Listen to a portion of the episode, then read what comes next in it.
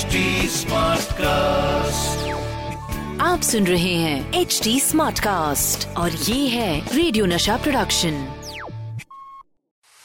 RJ अनमोल की अनमोल कहानियाँ।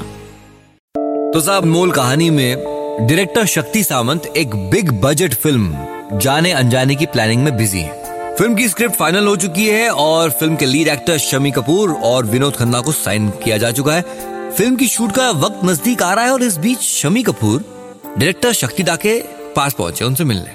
शक्तिदा मुझे नहीं लगता that I am ready for the shoot इन दिनों मेरा वेट काफ़ी बढ़ चुका है। आपको नहीं लगता पहले मुझे ये कम कर लेना चाहिए? हम्म बात तो सही है। चलो शूट को थोड़ा पोस्टपोन करते हैं। तब तक तुम अपना वेट पर काम कर लो। तो साहब शमी अंकल के बढ़ते हुए वेट की वजह से जाने अनजाने का शूट कुछ महीनों के लिए पोस्टपोन किया जाता है। अब शमी साहब अपना वेट कम करने की जद्दोजहद में लगे हुए हैं। वर्कआउट किया जा रहा है डाइटिंग की जा रही है, लेकिन साहब वज़न कम होने की बजाय बढ़ता ही जा रहा है। अब ऐसे हालातों में शूट करना मुश्किल नज़र आ रहा है तो शक्ति साहब अपनी बिग बजट फ़िल्म जाने अनजाने बनाने का प्लान जो है होल्ड पे डालते हैं। लेकिन साहब, अब फ्री तो नहीं बैठ सकते ना?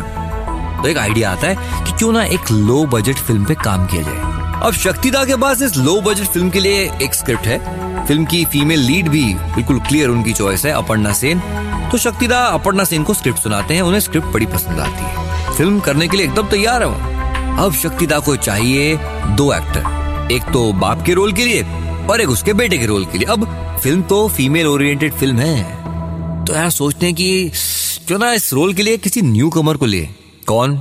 भाई Filmfare United Producers talent hunt के फिनाले की याद आती। शकीदा भी वहीं जूरी मेंबर्स के साथ बैठे हुए थे। वहाँ पे एक कंटेस्टेंट जो कि आया था, बड़े इम्प्रेस हुए थे सबके सब। बड़ी खुल के तारीफ़ करी थी। उनकी आँखों के सामने नासिर हुसैन की फ़िल्म बहारों के सपने के जो रशेस उन्होंने देखे थे, वो घूमने लगते हैं। वो लड़का वहाँ पे लीड रोल में है। तो भाई, मामला सेट वो लड़का यानी कि राजेश खन्ना उस न्यू कमर को इस फ़िल्म के लिए साइन किया जाता है। आप पकड़ पाए हैं अभी तक कि मैं किस फ़िल्म की बात कर रहा हूँ? आई थिंक आप पकड़ चुके हैं कि मैं आराधना की बात कर रहा हूँ।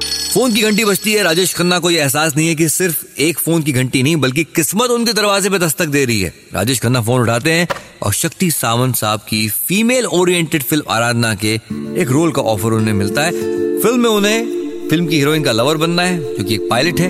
फ़िल्म के पहले हिस्से में वो मर जाता है। अब देखा जाए तो कुछ खास बड़ा रोल नहीं है। लेकिन शक्ति दा बड़ा बैनर है। अब तक चार फ्लॉप फ़िल्में दे चुके राजेश खन्ना। उनके लिए तो ये रोल बड़ा है भाई। न्यू कमर है। लेकिन यार, आराधना की कहानी ऐसी थोड़ा होगी। और वो भी राजेश खन्ना की टेक ऑफ़ की कहानी। अजी साहब नहीं। अभी शूट शुरू होने की प्लानिंग ही चल रही थी कि एक्ट्रेस अपर्णा सेन के साथ डेट्स की प्रॉब्लम सामने आती है। वो फ़िल्म से ऑप्ट आउट कर लेती है। अपर्णा सेन के बगैर अब ये फ़िल्म कैसे बनाई जाएगी? दो अलग अलग शेड्स बहुत ग्लैमरस हीरोइन को भी नहीं ले सकते। दूसरे भाग में वो एक बूढ़ी औरत बनी है। सोच में डूब गए, क्या करें क्या करें? तभी अपनी फ़िल्म कश्मीर की कली की याद आती है, जिसमें उन्होंने नई नवेली एक्ट्रेस शर्मिला टैगोर को लॉन्च किया था। और फिर सावन की घटा एन इवनिंग इन पेरिस तो बस तय हो जाता है कि शर्मिला टैगोर ही उनकी फीमेल लीड होंगी।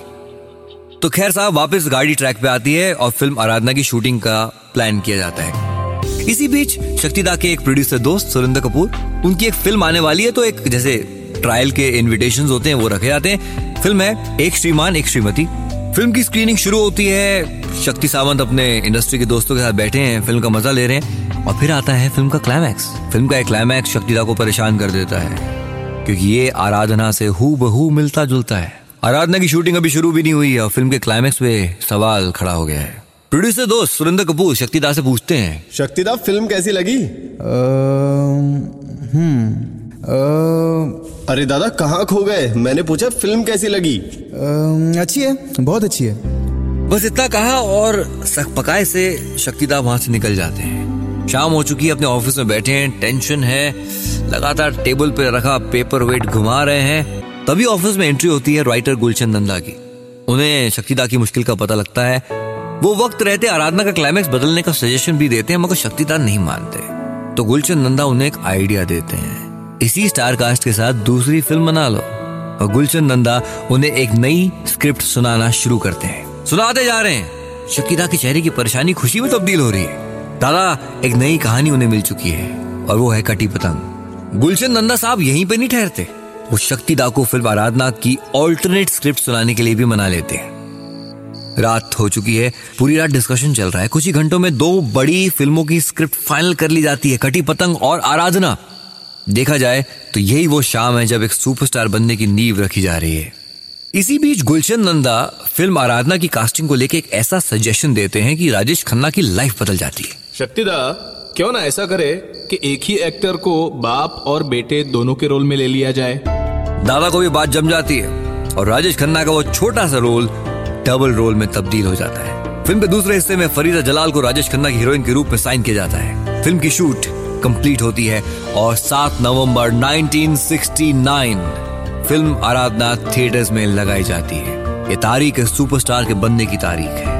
ये तारीख फ़िल्म जो ब्लॉकबस्टर हुई, उसकी तारीख है और ये एक ऐसी फ़िल्म है। जिसने फ़िल्म म्यूज़िक को बदल दिया। किशोर दा की किस्मत वहाँ से एक अलग परवान चढ़ी। शक्ति दा बेस्ट फ़िल्म का फ़िल्म फेयर अवार्ड अपने नाम करते हैं। Best actress Sharmila Tagore. Best male playback singer Kishore Kumar. Aradhana classics में शामिल हो जाती है। आरजे अनमोल की अनमोल कहानियाँ। आप सुन रहे हैं एच डी स्मार्ट कास्ट और ये था रेडियो नशा प्रोडक्शन एच स्मार्ट Smartcast.